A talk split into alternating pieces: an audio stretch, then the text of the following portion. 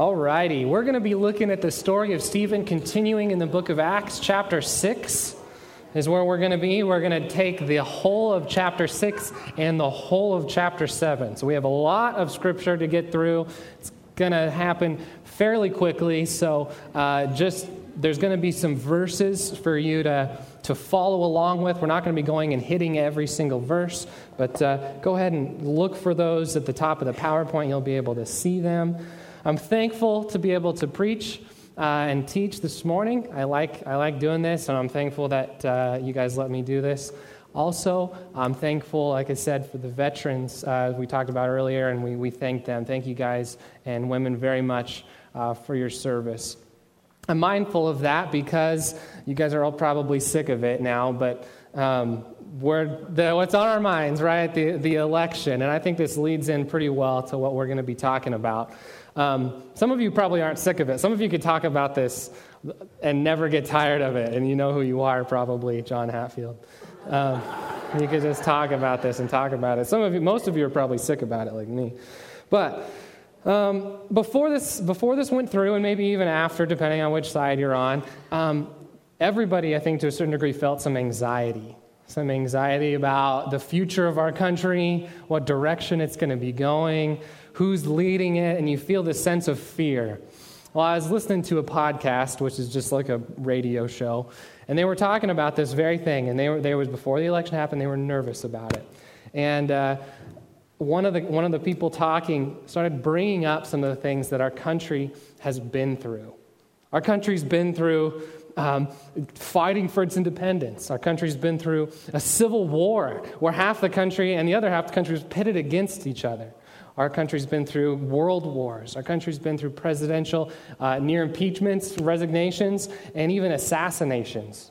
Courtney and I are watching a show. It's on TV. It's called Designated Survivor. I don't know if any of you are watching it, but basically, what happens is the entirety of, of the president's cabinet, Congress, and uh, the Supreme Court are all blown up, and all that's left is like a couple people that get forced up the ladder into these high positions. You think when things like this happen, or if the wrong person's elected, that everything's going downhill or something like that, uh, and even fear beforehand. And then you think about all the things that our country has endured, all these cycles of crisis. And at the end, our country is designed in such a way, thanks be to God, that uh, it can withstand things like that right? We look into the past and we see these things, these cycles, these patterns of crisis, and we learn something from them. We learn that our country has been designed in a way to withstand them. That's what we're going to do. Except instead of looking at our country's history, we've been looking at our faith's history and learning these cycles, these patterns, and, and learning something from them. So, Acts chapter 6 uh, is where we're at. Uh, again, I'm going to go ahead and summarize uh, a lot of this. The first part basically gives us the setting. The setting is that as the church is growing, it's not without problems, including uh, two groups of widows. One group feels like it's being neglected, so they complain. The apostles then want to. Uh, uh, help this problem out, so they appoint a group called the deacons. These deacons are introduced um, in chapter 6 and uh, they are introduced in verse 5 as they're looking to appoint these people. Verse 5 says, And when it pleased the whole ministry, they gathered, and they chose Stephen, a man full of faith and of the Holy Spirit, and Philip, and several other names that I'm not going to try to pronounce. So, uh, it introduces, it introduces these, these two guys that the, the text is going to follow through for a while and, and hone in on these guys. They're introduced as being full of the Holy Spirit. So let's take a look at Stephen today. And as we get into Stephen's life, the, uh, the, the text gives us a summary statement. We've heard a couple of these before, but it's in verse 7, and it says this And the word of God continued to increase, and the number of disciples multiplied greatly in Jerusalem, and a great many of the priests became obedient to the faith. In other words, the church is growing with the Jews, okay? The church is continuing to grow, and, and this is the setting that we find ourselves in with Stephen, okay? So there's a setting. Here's the problem Stephen gets up and he begins speaking. He, he, he does these signs and wonders, miraculous, awesome things. And as he's speaking, some people take offense to what he's saying. So they debate him. And as they're going back and forth, they lose because they can't withstand the spirit and wisdom with which he speaks. Okay? This is, this is a conflict, a, a public conflict, and he's, he's showing them up. So, out of their frustration and embarrassment, they get together some false witnesses. They say some things to, to accuse him. Eventually, he's even arrested and brought in front of the high priest and the council to give a testimony for what he's been saying and doing. Okay? And this is where we reach his sermon. Okay, I wouldn't, I, I wouldn't be uh, doing it justice if I didn't acknowledge that this is a deacon which preaches the longest sermon in, in the whole Bible, which is kind of cool. Every pastor, I think, has to say that when they get to this part. Um, so we're going to look at this in, in two parts. First, we're going to take a look at Stephen's speech, Stephen's sermon. We're going to notice these patterns throughout history, these cycles throughout history. We're going to learn from that, and then we're going to take a look at Stephen the person and see how that is, is in a different, it's the opposite of his speech, okay? These are going to happen in a variety of stories. This is how his speech moves. It moves in stories. So if it feels like I'm just telling you a bunch of stories, it's because it's what it does. Um, so the first story is about Abraham and Joseph. Then he goes and talks about Moses before the people were liberated from the land, Moses after the people were liberated from the land, and the temple which was built by Solomon. Okay? That's how we're going to move. Here's the first part Abraham and Joseph. Okay, Abraham, you know who he is, father of the faith. He, uh, he was in Mesopotamia, and God came to him in Mesopotamia. Important, important note, okay? God came to him outside of the promised land and made a promise to him for inheritance but he gave him no land. In fact, he promised that his offspring would be slaves to another nation in another land. And uh, as you know, he uh, goes throughout his life. It takes him forever to get the right children for it. And even at the end of his life, he doesn't have the inheritance of the land. In fact, uh, as his, his great grandchild, Joseph, uh, who, you know, that story is his, his brothers get jealous of him um, because of the dreams he has, because of his favorability with their father. So they sell him into Egyptian slavery. Joseph then rises by the power of God because, and as Stephen points out, God is with him while he was in Egypt. Um, that's in verse 9 of chapter 6, or I'm sorry, chapter 7. God was with Joseph while he was in Egypt, and he miraculously, over and over, rises to power despite the, uh, the circumstances he finds himself in. And this, this, uh, this rise to power eventually shows that, that God is fulfilling his promise to Abraham of making him a great nation while they're in Egypt. Why does Stephen tell this story? I think the main reason is this to show that God doesn't fit into the Pharisees, these, uh, this council, this, the Sadducees, the religious leaders. He doesn't fit in this people's box. In fact, he comes to Abraham and Joseph when they're outside of the land. The land is very important to these people, and he makes a special note to say he's outside the land. And that God's presence and plans are rejected by his own people the sons of Jacob, right, who sell Joseph into slavery, and by the Egyptians. God is repeatedly rejected. His plans and presence are rejected because he doesn't fit in their box. Next story. Uh, God continues to fulfill his promise to Abraham, make him into a great nation. A king arises in Egypt and um, forgets about Joseph and all the wonderful things that he did for Egypt. As the Hebrews, Abraham's nation, grows, they become too great that it scares the king, so he begins oppressing them, forces them into slavery. It's at this time when Moses is born, and the king wants to kill off all the young children of the Hebrews uh, who are being born in order to help stifle them. So his mother puts Moses in a basket. She puts this basket in a river, and she leaves it. Then Pharaoh's daughter comes to the river, picks up the basket, finds a baby in it, and uh, raises the baby as her own. Pretty crazy story. Summing it up really quick. Um, as as she uh, raises Moses, he becomes a very competent, uh, well equipped Egyptian.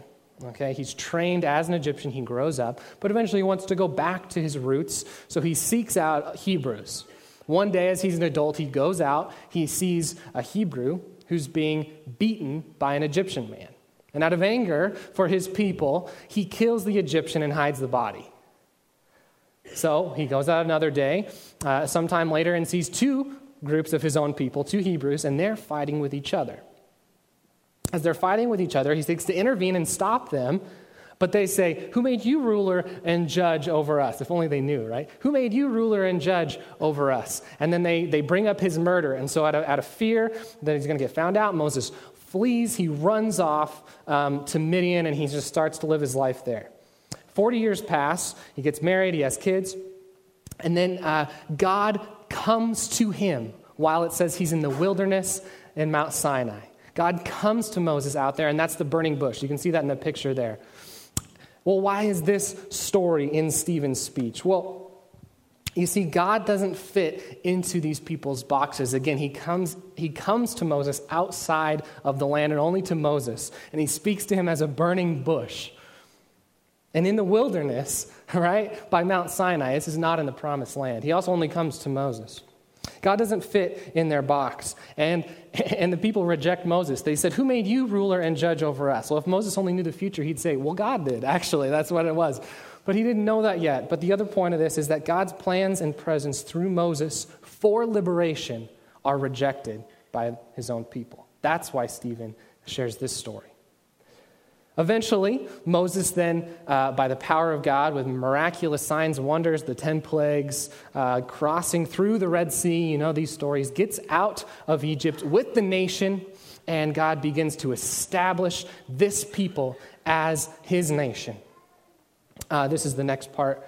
Um, uh, and as they're out in the wilderness, God brings Moses to the top of a mountain to share with him the law, the thing that's going to characterize his people, the thing that's going to uh, set his people apart and be their defining characteristic. Well, while he's uh, giving this to Moses up on a mountain away from the people, the people then get impatient.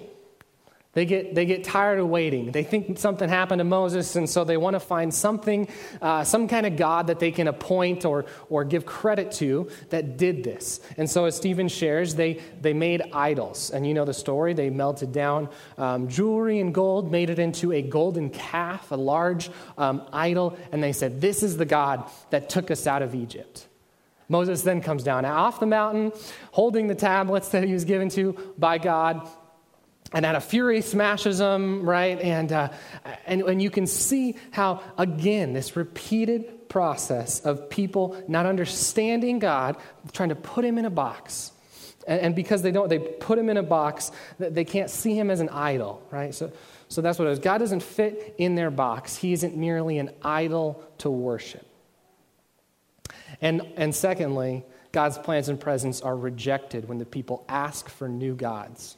This is a Stephen's pattern that he's bringing through his speech. He's telling the story of his people's history to his people who would know these stories, and he's showing them how this pattern keeps arising.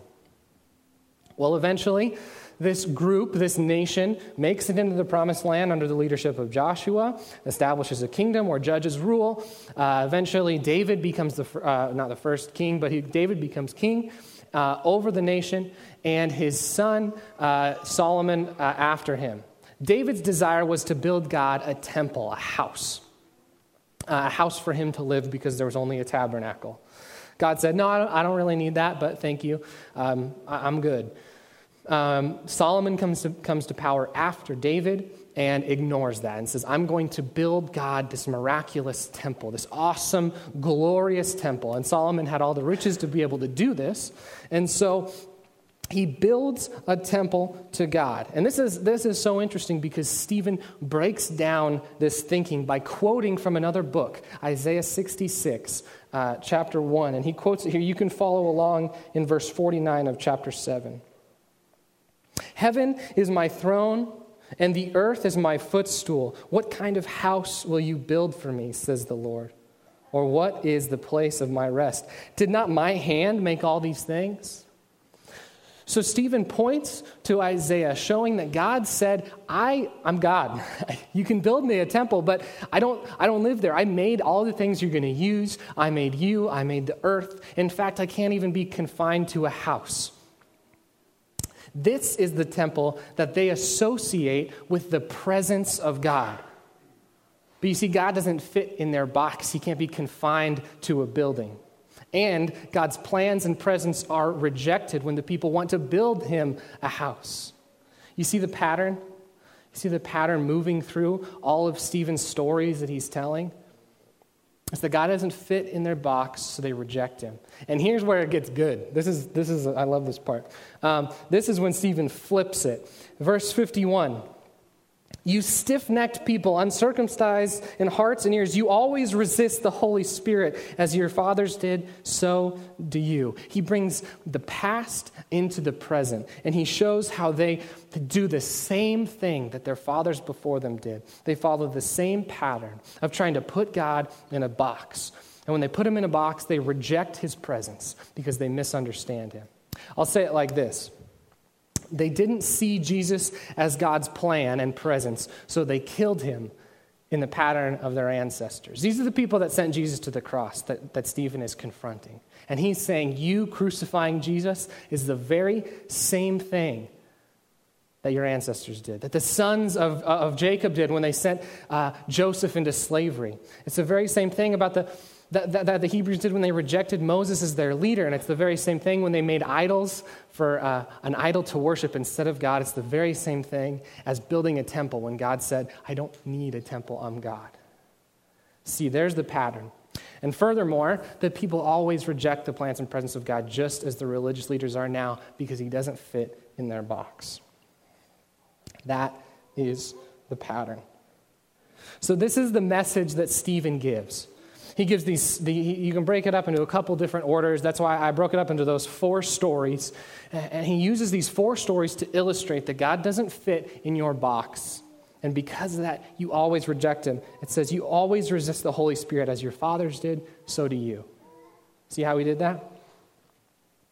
When I think about this, I think about when I was a, a little kid and I was, I was at my mom's house. We, we had recently got a brand new TV. And this is when I was a little kid, so this is before flat screens were the thing. So when you got a big TV, it was a cube, a perfect cube box that it would come in. And it was huge, right? Because the glass was thick in the, in the middle. Right? Have you ever lifted those? I mean, I'm sure a lot of you have. Some of you don't know, but TVs used to be like this deep, right? This deep, not just this big, right? And you get them in a big square.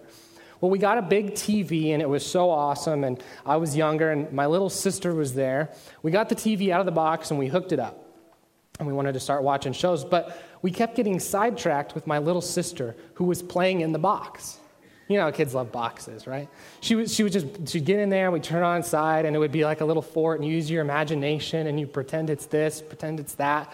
And we were all enamored for like an hour or more with just playing in this box together. And it was actually a really cool time as a family just to, just to have fun with this kind of thing.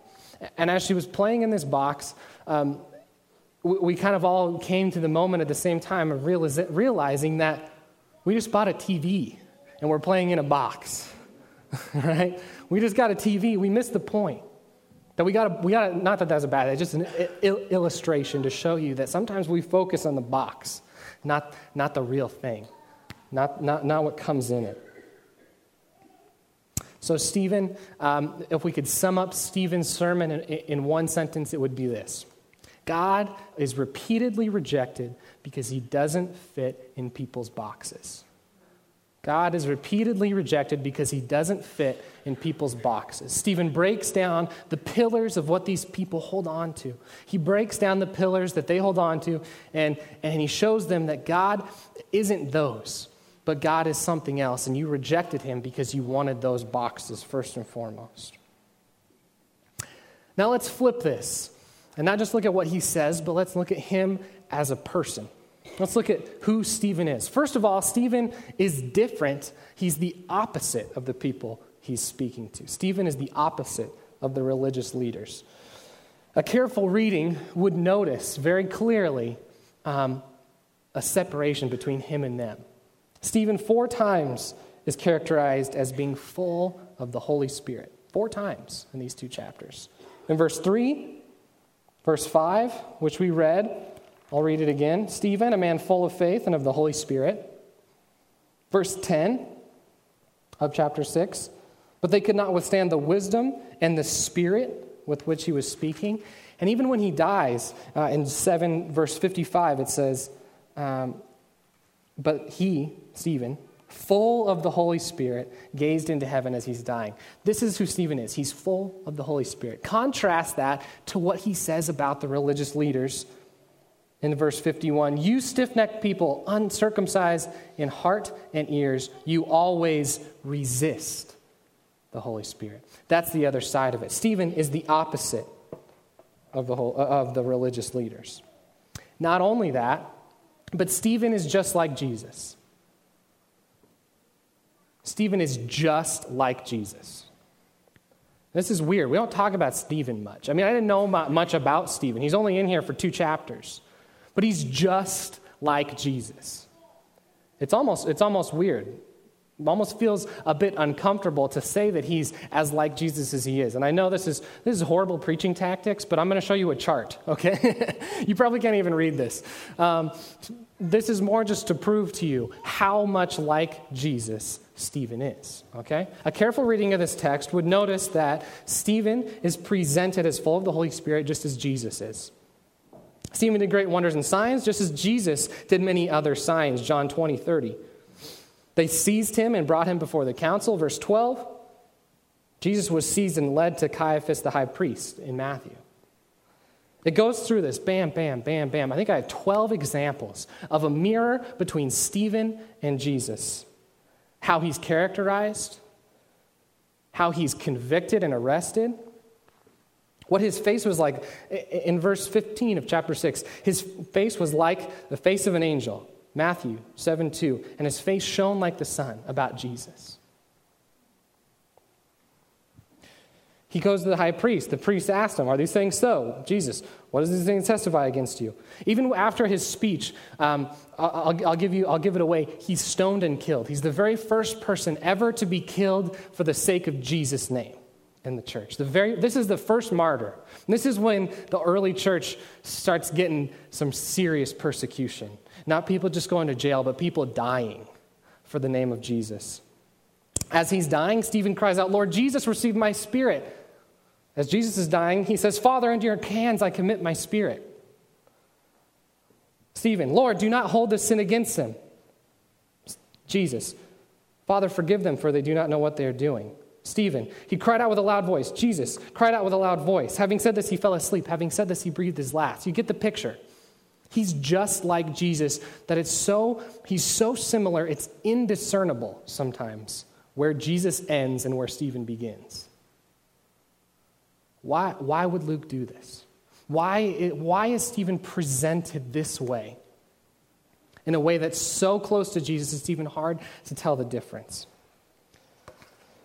Well, I think the reason why is because it shows presence. When I was a kid, I wondered, maybe you've wondered this before, um, where did Jesus go? I, I remember thinking, you know, this is when I was like in middle school, and I, I remember, you know, people telling me the gospel. So Jesus came. He builds up this big following. Everybody comes to him. He does all of these miracles, healing people. He's preaching. He's got this huge movement, and then he dies. He's crucified. But then, three days later, he raises again, and he's back. And we're going again, right? It's not over yet. Everybody was disappointed, but now we're back, and we're going. 40 days later, he leaves. Well, what happens next? What happens next is what this whole book is about. The book of Acts is all about the presence of Jesus moving to build his church, which he promised he would do. He's building his church even now to the point that even though Stephen is looking up at Jesus in heaven, you can't even tell that Jesus isn't here anymore because of Stephen. That's cool. That's cool to me. I think that's so awesome. So let's sum this up. If we break, if we take Stephen, Stephen's life in, in one sentence, we could say Jesus is present in spirit filled followers. That's what we could say. Now, if we connect this with the message from his sermon, we could summarize it like this Jesus is present in spirit filled followers who don't box up God. That's both halves. You see that? Contrary to the, to the religious leaders who box up God, Stephen shows that Jesus is present because he's spirit filled. That's the summary. So what? I figured maybe you might ask something like this. A lot of scripture that we just dealt with to come to this one conclusion. And maybe you're wondering, what difference does that make? Well, I think that there are boxes that we tend to put God in. And I think, it, I think it really does apply to us. Let's take a look at some boxes. First, what is a box? A box is anything that we would use to confine God's presence. They can be good things. They can be, they can be uh, like, for example, the temple or the, the promised land, things, things that the, the religious leaders would use to box up God. So, what are some boxes that we have that limit God's presence? I would say Christian celebrity. What I mean by this is a lot of things. Maybe a pastor, maybe a relative or like a, a, spouse or somebody. Maybe they passed away. It's a lot easier to lift somebody up to high esteem if they've passed away. Maybe it's somebody like uh, Joel Osteen or Billy Graham or Andy Stanley or some of these, John Piper, these kind of people that we elevate to a point of saying what they are is God. Right? We can begin to see that God only moves if these people bless it. Things like that. Anything that they do is, is, is a presence filled thing. Maybe, maybe that's something that you see in your own life. My theology. What I mean by my theology, I'm, I'm thankful to be in a church like ours, a church like ours that takes theology seriously, that takes doctrine seriously, right? You guys know that we do that? Okay, we do that. I think some churches don't do it as much as we do, not to toot our own horn, but also this comes with a, with a negative side of it. And that sometimes we take our theology and we, we craft it and we, we nail it down and we pin it down to these exact phrases and we sign off on it and we make other people sign off on it. And if they don't sign off on it, they can't be a part of our church and they can't serve in ministry because they don't agree with this one piece of theology. And that's not the presence of God. Our theology is what we say about God, it's what we believe about God, but sometimes we can use that to box him up and to say that he can't operate outside of my theology. I mean, let's face it, all of us are going to be wrong about something when we get to heaven, right? We're all going to come to God at some point, and we're going to have our theology statement that we may be believer or, or something, and we're going to show God, and He's going to be like, yeah, you get a B minus for that or something, but it doesn't matter because that's not what I'm using to, to get you into heaven. I'm using my grace to get you into heaven. And so, uh, I think sometimes, and I think what Stephen shows here is that God, God breaks through people's theology sometimes. And he redefines his presence outside of what they would use to limit him. What about emotions? Sometimes we say God only works when I feel this, or if I don't cry, then the Spirit isn't really moving in me, or if, if this, then that. You see how we can limit God by, by the, I only, I only feel God when I'm joyful we can begin to limit God because of the certain emotions that we feel. Maybe you can see that in yourself. Traditions. Um, over time, things lose their meaning, right? Maybe every, maybe every Sunday we, we get up here and we, we stand and read the scripture together. We stand out of reverence and respect to God. What a great thing. Awesome. Eventually, if we do that enough times over enough years and we don't define what it means, it just becomes a meaningless tradition that people do without, without thinking about God, without thinking about respecting God. And so, while standing while we read Scripture together is an awesome thing, it could become something that, that we limit. God doesn't move unless we stand and read a Scripture. We're, we're, we're uh, diminishing God's presence by that. Does that make sense? how we can do this with our traditions. It's the same thing with legalism, how we can, we can start to make these non essential rules, which is what the Pharisees were really good at, right? I, I could say a lot of them, but I feel nervous too because I don't want to step on anybody's toes. Um, we all struggle with legalism. Everybody here in this room does at some point make some kind of do and don't that's not an essential. Uh, you may, maybe you disagree with me on that, but I, I don't want to get into this too much without saying that there are things in this church that are not requirements that we make requirements sometimes. Okay? I'll leave it at that. Preferences. Here's an example. Maybe you don't like this preaching style. Maybe you like when people do verse by verse by verse preaching. They have to explain each verse as they move down and limit God to say, God doesn't speak unless we preach verse by verse. Right? I've heard that a lot.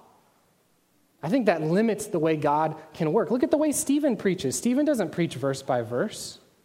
Stephen comes in and he, and he weaves these narratives, these stories together to show a theme. What about music preferences? God isn't praised unless blank. Or um, uh, Bible translation preferences. Th- these are preferences. They're not, they're not one thing that says this is what God is. We begin to limit Him when we, when we use our preferences. Finally, ministries. This one I feel convicted with. Sometimes it's easy Again, ministries are good. A lot of these are really good, right? Ministries are great.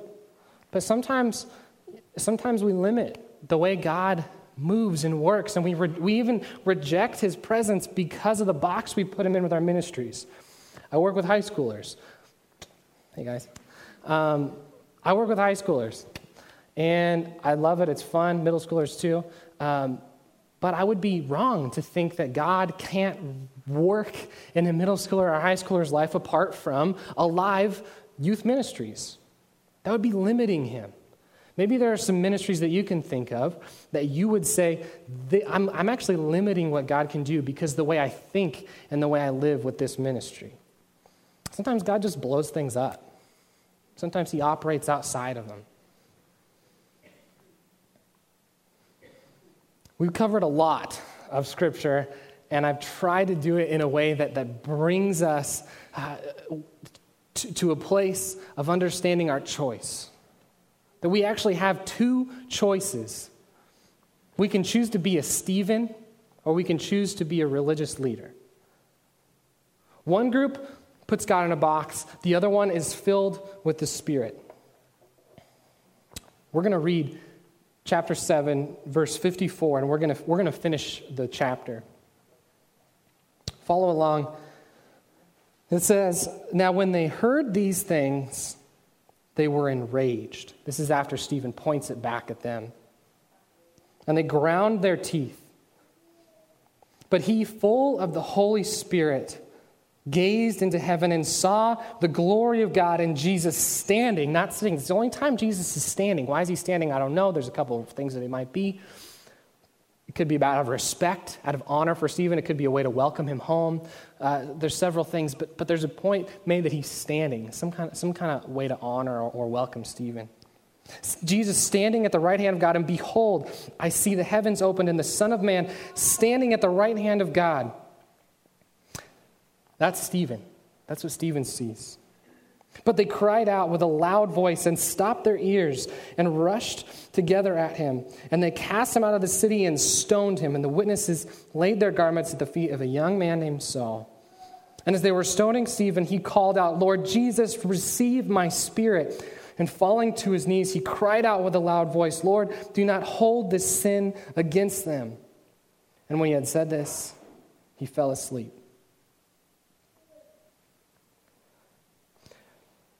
It's very easy. It's very easy to put God in a box. And it's very easy to limit him to what we understand, to what we can, what we can fathom, what we can see, touch, taste, feel. But his presence is more than that. And his presence is convicting and it works in ways that make us feel uncomfortable, right? And it pushes us to a place like Stephen. I mean, this is a hard sell, right? I'm telling you, be filled with the Holy Spirit like Stephen, who was just killed. Right? It's not like you don't normally lead with that, especially, you know, you have those prescription drug commercials. They come on and you're like, this, this will save you from uh, diabetes. This will give you this. this. There was an acne one the other day that I saw. It was, it was an acne medication that gave you like, like a bunch of side effects. And you're like, it's just acne. Why am I getting all these side effects? Like itchy skin and dry eyes and like bad bowel movements, right? I don't want that. It's a real thing. I'm sorry if that startled you. Um, but you know what I'm talking about? These side effects, right? I'm, I'm trying to sell you on something that could mean that you die. Uh, probably not in America, but if it happens, um, praise God that you were counted worthy for that. It's, it, being filled with the Holy Spirit sometimes has that side of it. But if you look at this, if you look at the picture of Stephen's death, there's really a cool, there's really a cool dichotomy between him and them. You see, Stephen almost seems like he's ignoring them right? You could see him, they're getting all fired up. And then he just like looks up to God and starts talking to God as they're yelling. They get so angry with him that they stop their ears. It's like a kid going, la la la la la la la la la? I don't want to hear it. I don't understand it. You're putting God outside of my box. He doesn't fit. He, you know, and it's like he, they get so uncomfortable by it that they don't even want to listen to it. So they close their ears and then they kill him. Meanwhile, Stephen is just looking up at Jesus, our Savior, welcoming him home.